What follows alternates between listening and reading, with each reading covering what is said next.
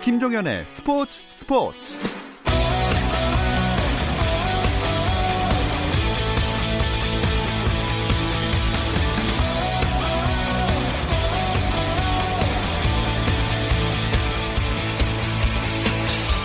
스포츠가 있는 저녁 어떠신가요? 아나운서 김종현입니다. 오늘 하루 스포츠계를 돌아보는 스포츠 타임라인으로 김종현의 스포츠 스포츠 출발합니다.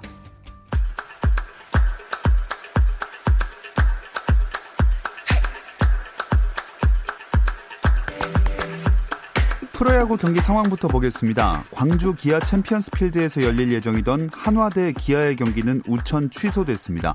7월과 8월은 더블헤더를 하지 않기 때문에 오늘 취소된 경기는 10월 7일 더블헤더로 열리게 됩니다. 나머지 4경기는 예정대로 열리고 있는데요. 고척으로 가보겠습니다. 1.5경기 차로 순위 다툼을 하고 있는 2위 키움, 3위 두산의 대결이 펼쳐지고 있습니다. 유희관 대 이승호의 선발 맞대결로 시작된 경기. 현재는 7회 말 진행 중이고요. 두산이 1회 먼저 한 점을 뽑았지만 이후 키움이 내리 5점을 뽑으면서 스코어는 5대 1입니다. 다음으로 4위 LG는 잠실로 KT를 불러들였습니다. 상승세를 이어가길 바라는 두 팀의 대결 현재 상황은요 5회 말 한 점 차의 치열한 승부입니다. 2대 1로 앞서고 있는 팀은 LG입니다. 대구에서는 SK 대 삼성의 경기가 열리고 있는데요. 이 경기는 삼성이 3회 김동엽의 1타점 적시타, 5회 강민호의 1타점 적시타가 나오면서 6회 말 현재 2대 0으로 삼성이 앞서고 있습니다. 다음으로 창원입니다. 일명 낙동강 더비로 불리는 롯데와 NC의 대결. 올 시즌 첫 낙동강 더비로 롯데는 지난해 5승 11패를 하는데 그쳐 서력이 필요합니다. 원래는 노경은이 선발 예고도 있었지만 손목 부상으로 김대우가 나서게 됐는데요. 자, 이 경기도 현재 한 점 차의 치열한 승부 7회 초 이제 진행 중이고요. 4대 3 리드를 잡은 팀은 NC입니다. 한국야구위원회 KBO가 조만간 재개될 관중 입장을 앞두고 코로나19 대응 지침을 발표했습니다. 야구장을 찾는 모든 관중은 마스크를 반드시 착용해야 하고 입구 발열 검사에서 체온이 37.5도 이상이면 출입이 제한됩니다. 관중석에서도 한 칸 이상 뛰어 앉아야 하고 물과 음료 외의 음식물을 반입하거나 먹는 행위도 금지됩니다. 응원과 구호도 제한할 예정이고 KBO는 또 만일의 경우 확진자 동선 파악을 위해 현장 예매 없이 온라인으로 신용카드 예매만 받습니다. KBO와 각 구단은 경기장 수용 규모의 30% 관중부터 늘려갈 생각인데요. 문화체육관광부는 방역 당국과 협의해 입장 규모와 날짜 등을 확정할 예정입니다. 오스트리아 현지 언론이 황희찬의 독일 분데스리가 라이프치히 이적 가능성을 높게 점쳤습니다. 오스트리아 스카이 스포츠는 황희찬은 라이프치히로 팀을 옮겨 베르너의 대체 선수가 될 것이라며 이적설을 자세하게 보도했습니다. 이 매체는 프리미어리그의 울버햄튼과 리버풀이 최근 영입에 관심을 보였지만 황희찬은 라이프치히를 선택했고 이적료는 천만 유로 약 135억 원이 될 것이라고 전망했습니다. 한편 스페인 프로축구 이강인의 소속팀 발렌시아가 이번 시즌 두 번째로 사령탑을 경질했습니다. 발렌시아는 셀라데스 감독이 성적 부진으로 1군 사령탑에서 물러나고 곤살레스 감독이 다시 팀을 맡는다고 발표했습니다. 프로농구 원주 DB의 김종규가 7억 1천만 원의 연봉을 받아 지난해에 이어 두 시즌 연속 최고 연봉 선수가 됐습니다. 지난 시즌 자유계약 선수로 LG에서 DB로 이적하며 프로농구 역대 최고 보수 12억 7천9백만 원을 받은 김종규는 올해는 5억 원 이상 삭감됐지만 여전히 최고 연봉 선수로 등록됐습니다. 이 밖에 SK가드 김선영이 5억 7천만 원의 도장을 찍었고 FA로 오리온과 5억 5천만 원에 계약한 이대성이 뒤를 이었습니다. 지난 시즌 최우수 선수 KT의 허훈은 1억 5천만 원에서 2배 이상 오른 3억 4천만 원에 계약했습니다.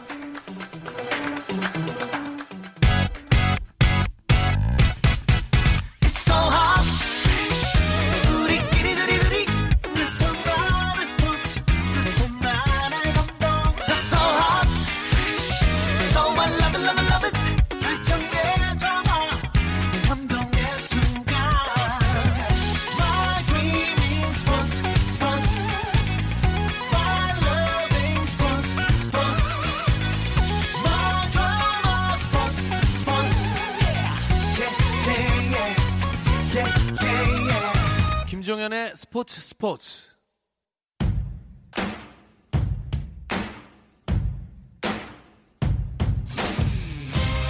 전설들을 소환해보는 시간 레전썰 오늘도 중앙일보 김지한 기자 정현호 KBS 스포츠 PD와 함께합니다. 안녕하세요. 네 안녕하십니까. 안녕하세요. 자 레전드를 만나보기 전에 일단 MLB 소식들을 짚고 넘어가겠습니다. 메이저리그가 일단 개막을 하긴 할 모양이네요. 네, 60경기 체제로 개막한다. 그리고 동일 리그 팀과 40경기, 그리고 인터리그로 이제 20경기를 치를 예정으로 메이저리그에서 공식 발표를 했으니까요. 예. 이제 뭐 류현진이나 어, 김광현 선수의 던지는 모습을 볼 수 있을 것 같습니다. 음.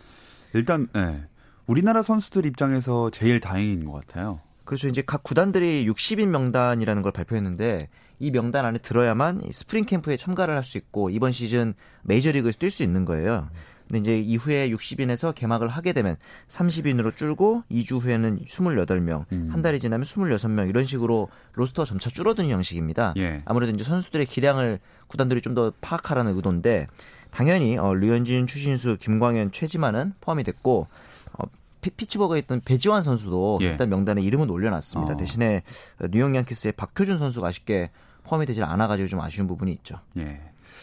류현진 선수는 토론토로 이동하게 될 듯하죠. 네, 어, 플로리다 더니든에서 계속해서 이 개인 훈련을 하고 있던 류현진 선수가 마침내 이 캐나다 토론토를 갑니다.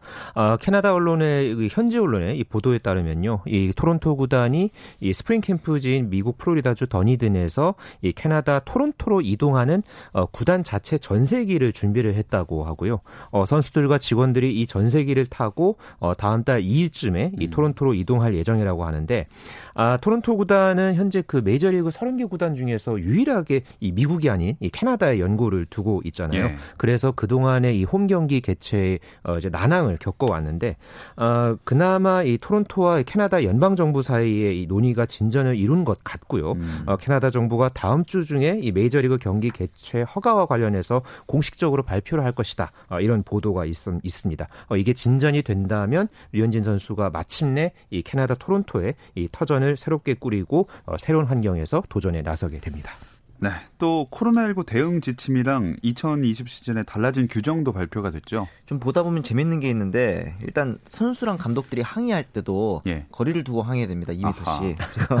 그리고 침 바르거나 침 뱉는 행위가 금지되고 음. 대신에 이제 껌은 허용하는 걸로 이제 결과가 나왔는데 그리고 경기 전에 양팀 감독이 라인업 카드를 교환하잖아요. 이것도 금지하고 어. 어. 모바일 어플리케이션으로 입력해서 제출한다고 합니다. 네. 그리고 이제 야구적으로 보면 내셔널리그도 지명 타자를 도입했고요. 연장전에 들어가면 승부치기를 하게 됩니다. 그리고 이제 원포인트 릴리프 투수 교체 금지라고 해서 한 번 투수가 올라오면 최소한 세 타자 이상을 상대해야 된다. 그런 규정도 이번에 새로 생겼습니다. 음. 자, 차곡차곡 새 시즌 준비를 하고 있는 모양새인데 네. 근데 경기 출전을 포기하는 선수들도 이어지고 있네요. 네, 지금 이 코로나19 감염을 우려한 이 메이저리그 선수들의 리그 포기 선언이 최근 들어서 또 계속 속출하고 있는데요. 네. 이 워싱턴 내셔널스의 내야수 이 라이언 짐머맨 그리고 투수 조 로스가 어, 개인의 건강 그리고 안전 상의 이유로 올 시즌을 어, 포기를 했고요. 어, 애리조나의 우완 투수 마이크 리크 그리고 콜로라도 로키스 외야수의 이안 데스몬드가 역시 어, 이제 올 시즌 포기를 선언을 했는데 음. 특히나 이이 데스몬드 같은 경우에는 임신한 아내 그리고 지금 이 세상이 어떻게 돌아가는지에 대해서 많은 의문을 갖고 있는 네 명의 어린 자녀들과 함께 지낼 필요가 있다. 음. 아, 이렇게 또 이유를 밝혔어요.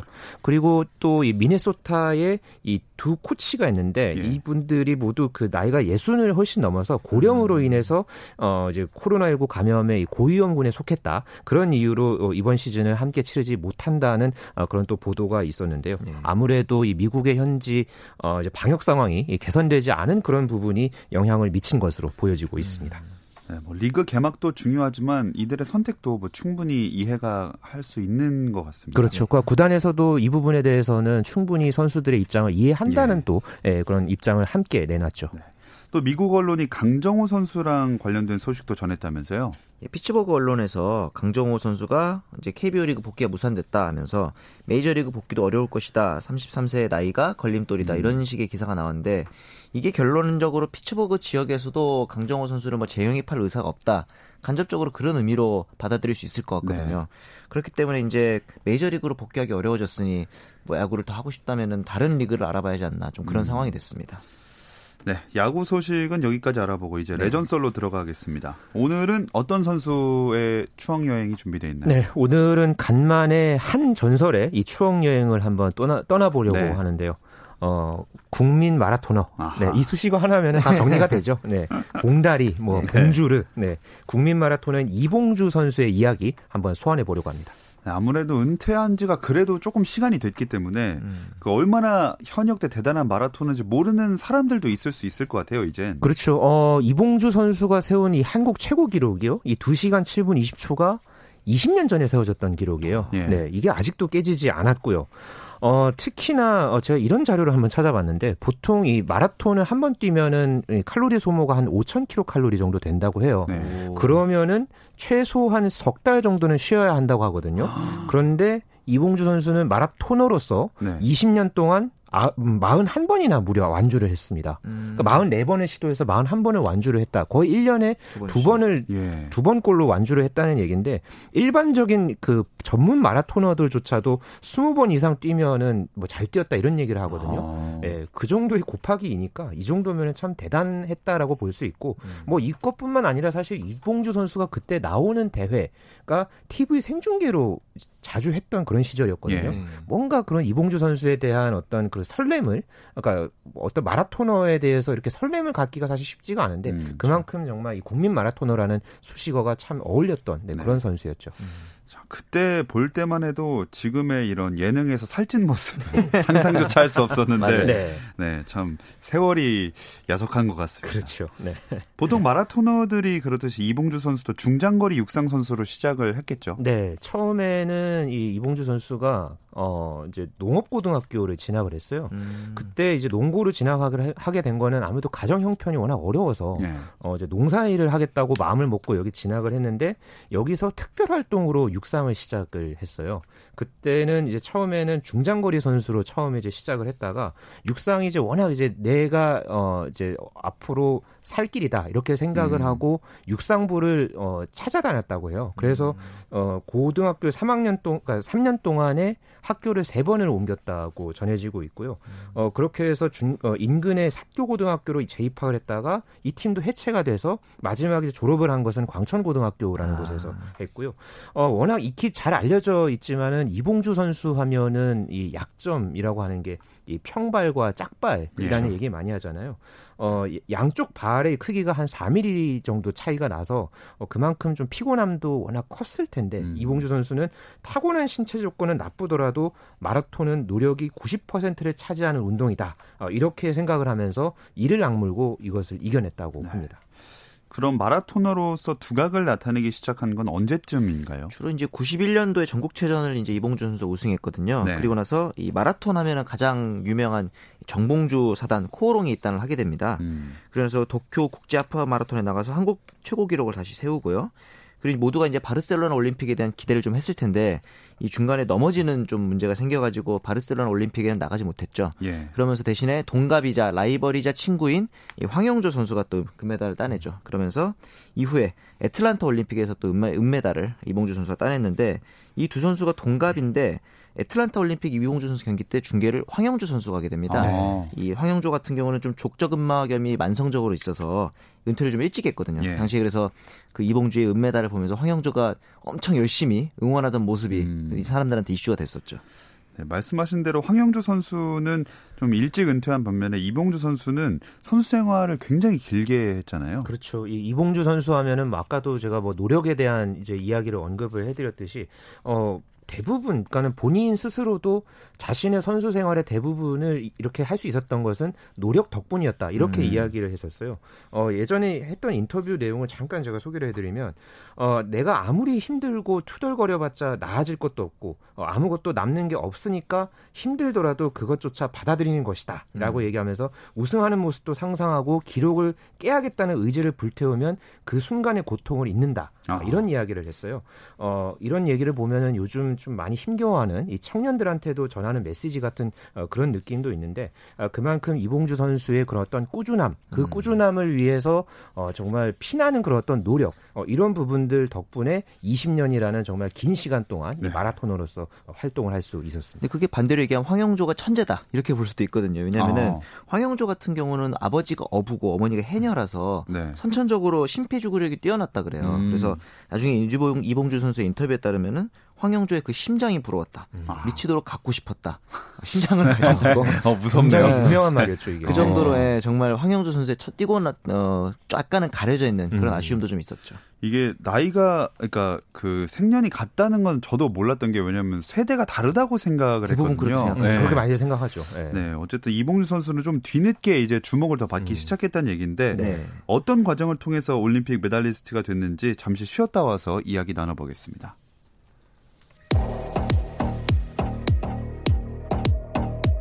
스포츠 잘 압니다. 김정현의 스포츠 스포츠.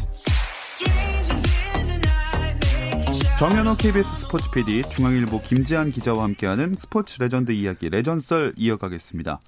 이봉주 선수가 이제 황영조 선수의 그늘에서 딱 벗어난 건 언제쯤부터인가요? 음, 그때 사실 뭐 황영조, 이봉주 외에도 우리나라 이 마라톤 마라토너들을 보면요, 뭐 네. 김재룡, 뭐 김환기, 음, 네. 네. 아마 이 추억의 어떤 이름으로 이제 떠올려지는 네. 이 마라토너들이 아주 조, 그 실력이 좋은 그런 마라, 마라토너들이 정말 많았던 그런 시절이었어요. 네. 그래서 어 이봉주 선수가 90년에 이 전국체육대회 때 어, 이제 은메달을 따면서 이제 두각을 드러내기 시작을 했지만은 그때는 당시에 어, 황영조 선수의 그늘에 좀 상대적으로 이제 가려져 음. 있었었고 음. 어 그러다가 이제 바르셀로나 올림픽 선발전 때 그때 좀 어, 이봉주 선수 개인적으로는 참 고비였다고 그쵸. 해요. 네, 그때 뭐 발을 다쳐서 달릴 수도 없어 가지고 뭐 공부하면서 뭐 꾹꾹 참으면서 어, 음. 버텼다 뭐 이런 또 음. 어, 얘기도 이제 회자가 됐는데 어, 워낙에 이 승부근성이 그래도 이봉주 선수가 뛰어났기 때문에 음. 어, 이제 그 뒤에 어, 마음을 다 잡아서 힘든 훈련을 이겨냈고 오히려 황영조라는 그런 좋은 동료가 있었기에 어, 자신도 있었다 하면서 음. 어, 황영조와의 어떤 경쟁에 대해서 어, 고맙다는 또 그런 말을 어, 훗날에 하기 하기도 했었습니다. 네. 그 그럼 초반에는 확실히 네. 동나이 때 황현주 선수가 기대를 더 많이 받은 것만큼은 사실인 것 같네요. 바르셀로나 올림픽 우승하고 네. 이후에 히로시마 아시안 게임까지 따내면서 이제 이 애틀란타 올림픽 2연패까지도 기대를 했거든요. 네. 근데 당시에 그 애틀란타 올림픽 선발전 초반에 황영주 선수가 족저근막염에 이은 다리 경련까지 오면서 아. 걷다 뛰다 하면서 29위를 기록합니다. 네. 그러면서 당시 대표가 이봉주, 김환기, 김희용이 올림픽에 나가게 됐는데 재발타 결혼이 엄청나게 빗발쳤다고 해요. 아. 황영조니까. 네네. 그래서 이 협회에서도 4월 3일에 황영조 선수를 예비 대표로 선발을 합니다. 그랬더니 이제 당시 이 선발전에 나왔던 대회 주최사와 어, 이로 인해서 밀려날 위기에 처한 김희용 선수 측에서 반발을 하게 되죠. 왜냐하면은 그럼 선발전이 의미가 없는 거니까. 그러네요. 그래서 결국 4월 15일에 정상에서 물러날 때가 가장 아름답다면서 황현주 선수가 이때 은퇴를 선언하게 됩니다. 음. 자, 그런 일이 있었는 줄은 잘 몰랐었는데 네. 이렇게 좀 복잡하고 많이 꼬인 상황에서 마라톤을 살려낸 게 이봉주 선수라는 거죠? 그렇죠. 그때 이제 그런 일이 있고 나서 이봉주 선수가 그래도 그때 어, 산발전 1위로 네. 어, 이렇게 이제 나서게 됐고, 어, 그때 이후에 이 정봉수 사단의 어, 어떻게 보면은 정말 이, 이 지옥의 훈련, 이 음, 혹독한 음, 이 맞아요. 훈련을 잘 견뎌내고 출전했던 게 이제 애틀랜타 올림픽이었거든요. 네. 여기서 어 이제 이봉주 선수가 이 어, 금메달을 딴 이 남아프리카 공화국의 이 조시아 투관이라는 선수가 있는데 이때 네. 이세 명의 선수가 이제 동메달을 딴 이 케냐의 와이나이나 선수라는 그 음. 마라토너가 있는데 예. 이세 명이서 마지막까지 정말 치열한 이 경쟁을 펼쳐졌어요. 음. 예, 그때 이 올림픽 마라톤 역사상 최단 격차로 아, 3초 차 아쉽게 이제 은메달을 땄던 아. 이봉주 선수였는데 그래도 같이 그때 금, 어, 레이스를 마친 다음에 금메달을 딴 투관이와 또 이봉주 선수가 함께 이 트랙을 네. 돌면서 기뻐하는 모습. 음. 제 기억에는 그때 이봉주 선수가 그 우산에 이 태극기를 걸어가지고 맞아요. 이렇게 세레모니 했던 그런 모습이 네. 제가 기억이 나거든요. 음. 그래서 그때 이 은메달을 따고 나서도 뭔가 이렇게 기뻐할 수 있다는 또이 음. 새로운 또 어떤 그 트렌드를 또 보여줬다는 음. 점에서 또 의미가 굉장히 커졌습니다. 와, 근데 3초 차면은 마라톤이니까 네. 마지막에 어떻게 쥐어짜면 따라잡을 수 있을 것도 같은데 그게 안 되나 봐요. 그동안 2시간 넘게 뛰어왔기 때문에 그 3초가 안 나오는 거겠죠. 음. 심지어 그 이봉주 선수는 이후에 열렸던 후쿠오카 국제 마라톤에서 우승하는데 당시 2위 선수랑 2초 차였어요. 아. 그래서 제가 어린 나이 그걸 보면서 네네. 야, 마라톤이라는 종목은 마지막에 1, 2초 차로 승부가 갈리는 스포츠구나. 아, 네. 나중에 보니까 또 그렇진 않더라고요. 네. 네. 근데 그때 그 애틀랜타 올림픽이 제가 정말 어 처음부터 끝까지 봤던 첫 올림픽이었거든요. 아. 그래서 그때 이 올림픽 어, 이 올림픽 마라톤 같은 경우에는 제가 어, 휴가를 가서 그 음. 말리포 해수욕장에서 제가 라디오를 들으면서 예, 어. 그, 그, 들었던 기억이 예. 있는데 음. 그때 음. 이 현지 그 현장에서 이제 중계를 네 했던 그 분들이 너무 실감나게 중계를 해서 거의 뭐 음. 월드컵 축구 중계하듯이 어. 굉장히 그 짜릿했던 그런 기억이 있었어요. 그런데 어 그 듣는 사람들은 굉장히 짜릿했겠지만은 네. 그 경쟁자들한테는 참 힘들었던 그런 순간이었겠죠. 그렇겠죠. 네, 그랬었는데 음. 거기서 이봉주 선수가 그래도 이 빛나는 은메달을 또 따냈다는 것에서 네. 의미가 굉장히 컸죠. 아마 계속 그 선두권의 격차가 워낙 좁다 보니까 그렇죠. 중계하는 사람들도 흥분하지 않았을까 그렇죠. 네. 하는 생각이 듭니다. 뭐 그 이후에 이제 이봉주 선수는 한국 마라톤의 간판이 되는 거죠. 그렇죠. 이제 로테르담 마라톤에서 또 한 번 한국 최고 기록을 갈아치우면서 2위를 따냈고 방콕 아시안 게임에서도 금메달을 따내면서 승승장구했는데 이후에 말씀드렸던 그 마라톤의 대부인 정봉수 감독과 코오롱과의 갈등이 좀 있었어요. 그래서 네. 은퇴 위기까지 몰렸는데 당시에 정봉수 감독이 황영조 선수의 사생활 관리를 좀 본인이 게을리해서 일찍 은퇴한 것 같다 이런 후회를 했대요. 음. 그래서 이봉주의 사생활 만큼 내가 엄격히 관리하겠다 이래서 약간 혹독한 훈련과 어, 사생활 관리까지 열심히 하다 보니까 이봉주 선수 약간 거기에 대해서 불만을 가진 거죠. 네. 그러다 보니까 이런 약간 지도자와 선수와의 관계 사이에서 문제가 좀 있었던 것도 있다고 합니다. 음. 그 시드니 올림픽도 나가는데 거기선 레이스 도중에 넘어지는 일도 있었다면서요? 네, 앞서서 그때 이봉주 선수가 2000년 2월이었죠. 그때 도쿄 마라톤에서 어 2시간 7분 20초. 어 이때 이 기록이 아직까지 깨지지 않고 있는 이 마라톤 한국 어, 최고 기록이에요. 네. 어 그러고 나서 시드니 올림픽 때 아무래도 또 전 대회였던 애틀랜타 대회 때 은메달을 땄으니까 네. 이 시드니 올림픽 때는 더더욱 이 국민적인 관심을 받고 어, 이봉주 선수가 출전을 했거든요. 그랬는데 당시에 이 15km를 막 지났던 지점에서 이 스페인 선수랑 어, 이제 같이 달리다가 이게 걸려서 넘어졌었어요. 음. 그래서 이제 손바닥이 찢어지고 당시에 엉덩이와 머리에 타박상까지 입은 예. 그런 상황에서 레이스를 치러가지고 24위로 마무리를 해서 그때 끝난 뒤에 정말 엄청난 비판과 비난이 쏟아졌거든요. 음. 뭐 이봉주는 이제 끝났다. 뭐 이런 이야기도 음. 듣고 했었는데 묵묵하게 훈련으로 버텼고 그 뒤에 이제 곧장 이 후쿠오카 마라톤 대회를 또 준비하고 네, 그런 또 과정이 있었죠. 네. 그러고 나서 이제 이 부분은 저도 기억 속에 있습니다. 네. 보스턴 마라톤 우승 그렇죠. 아닙니까? 그렇죠. 2001년도에 이제 우승을 했는데 보스턴 마라톤 당연히 처음 우승일 줄 알았더니 한국인 우승자가 또 있었습니다. 아, 심지어 그 한국 전쟁 때였던 1950년에 함기용 선생님이 이제 이어서 음. 51년 만에 우승을 또 차지했는데 그 전까지 케냐에서 이 보스턴 마라톤 우승자가 어, 10년 연속 나오고 있었답니다. 네. 그래서 케냐의 11연패를 저지한 우승이기도 했는데 이어서 또 부산 아시안 게임에서 내년에 또 우승을 하면서 아시안 게임 2연패 또 이제 순항하다가 또 하필 또 발바닥 부상이 찾아왔어요. 예. 그러면서 또 슬럼프가 왔는데 이에서 2007년에 다시 어, 서울 국제 마라톤에서 우승을 하면서 지금 이 부침이 많잖아요. 올라갔다 예. 내려갔다. 그래서 한때 이 이봉주 선수 별명이 하나 또 추가됐었죠. 오뚜기라고. 아 맞아요. 이때 음. 이제 막 애국가에도 나오고 그랬었는데 아무튼 그때 대단했죠. 그렇죠. 네, 이 보스턴 마라톤 대회는 이봉주 선수 개인적으로도 굉장히 참 의미가 컸던 그런 음. 대회였거든요. 아무래도 음. 그 전년도에 시드니 올림픽에서 실패를 했던 그런 경험도 있었고요. 음. 그리고 아까 이제 정현호 PD가 2007년 이 서울 국제 마라톤 이 얘기를 해주셨는데 네. 이때는 사실 또 이봉주 선수가 나이가 37 살이었어요. 예. 굉장히 아. 참이 많은 나이였거든요. 네. 그럼에도 그때 이 케냐 선수랑 마지막까지 경합을 하다가 마지막에 이제 역전을 해서 어, 우승을 차지했었어요. 그래서 음. 더더욱 어떻게 보면은 이 정말 적지 않은 나이에 이 케냐 선수랑 경합을 해서 마지막에 역전 우승을 거둔 이런 스토리가 다 더해져서 네. 어, 이 오뚜기라는 그 별명도 더더욱 이 빛이 났던 음. 네, 그런 순간으로 기억이 됩니다. 네. 네. 사실 뭐 올림픽을 네 번이나 출전한다는 게 네. 어느 종목이든 어려운 일이잖아요. 그렇죠. 그런데 그것도 어. 이제 사실 올림픽에서 은메달 정도면은 선수로서 할 만큼 한 거고 목표를 이룬 건데 네. 그 이후에 무려 세 번을 더 나가죠. 이제 2000년, 2004년, 2008년까지 나가는데 그냥 종목도 아니고 마라톤을 그렇죠. 네 번, 세 번씩이나 더 준비하는 것 자체가 좀 대단하다고 봅니다. 네. 몇세 나이로 은퇴를 하게 되는 음, 건가요? 우리 나이 마흔에 어, 2009년 전국체전에서 은퇴를 했고요. 네. 어, 이때 그 충남 대표로 출전을 했는데 마무리도 금메달이었습니다. 네, 사실 그러니까 90년에 전국체전에서 은메달을 따면서 네. 그때 이제 처음 데뷔를 했었고요. 마지막을 또 처음 데뷔했던 전국체전에서 또 마무리를 하면서 그것도 2위 선수랑 2분 17초 차. 네, 아주 큰 어, 차이로 네, 이제 그 결승선을 통과하면서 아주 화려하게 은퇴를 마무리했죠. 네. 네, 은퇴를 화려하게 했다라는 의미로 참 기억되는 것도 좋지만 네. 하지만 또 달리만 하면 그 외에 그 다른... 이후에 우리가 떠올리는 마라토너가 없는 걸 보면 아, 기대주가 좀 많이 등장하지 않는다는 얘기 아닙니까? 네, 뭐 선수층도 많이 옅어졌고 저변도 음. 어려워졌죠. 그러면서 오히려 세계 수준과 격차가 커지고 있는 거는 분명한 현실이고요. 네. 네.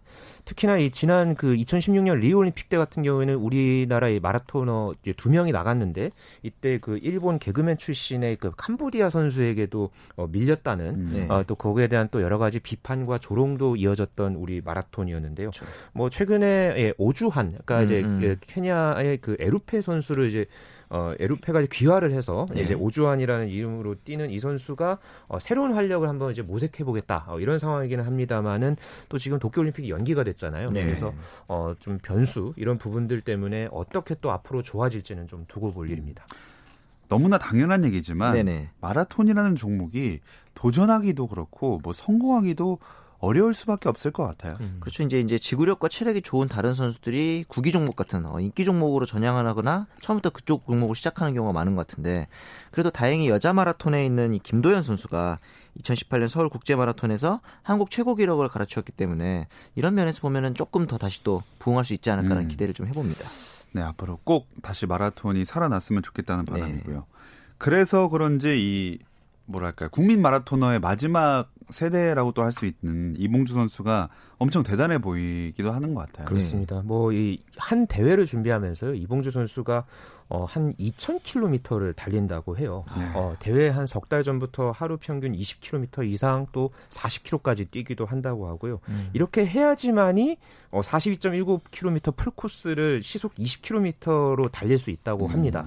예, 그것을 20년 동안 꾸준하게 해왔다는 것 자체가 참 대단하고요. 음. 사실 저도 이 10km 마라톤을 한 몇 년 전부터 뛰고 있는 그런 네. 입장에서 아. 봤을 때, 네. 어, 뭐 사실 아주 큰 차이가 나긴 합니다만은 이 10km 뛰고 나서도 저는 좀 헉헉대거든요. 예. 네, 그런 입장에서 봤을 때는 정말 이봉주는 정말 존경의 대상입니다. 아, 저희 선배들이 이제 종목을 맡아가지고 이제 취재를 하고 또 네. 중계를 하다 보면은 선수들 중에 자기 종목이 진짜 좋아서 즐기는 사람이 딱 두 명 있었답니다 지금까지. 누구요? 박찬호 선수랑 이봉주 선수예요. 아. 진짜로 마라톤을 사랑해서 뛰, 계속 뛰는 그러면서 또 사람들한테 홍보도 많이 하는 그런 면에서 보면 진짜 대단한 음. 역시 레전드이다 이렇게 볼 수 있을 것 같아요. 네, 뭐 요새도 10km씩은 그냥 취미 삼아 뛰어다닌다고 하니까 네, 아, 그렇다고 하죠. 대단하다고 네. 생각이 네. 됩니다. 자, 중앙일보 김지한 기자, 정현호 KBS 스포츠 PD와 함께한 스포츠 전설들의 이야기 레전설 이봉주 선수 편은 여기서 마무리하겠습니다. 두 분 고맙습니다. 네, 감사합니다. 감사합니다. 7월에는 매주 화요일에 국가대표 초대석으로 여러분을 찾아가게 됩니다. 두 분도 함께 만나볼 수 있으니까 들어주시고요. 저는 내일 또 돌아오겠습니다. 김종현의 스포츠 스포츠.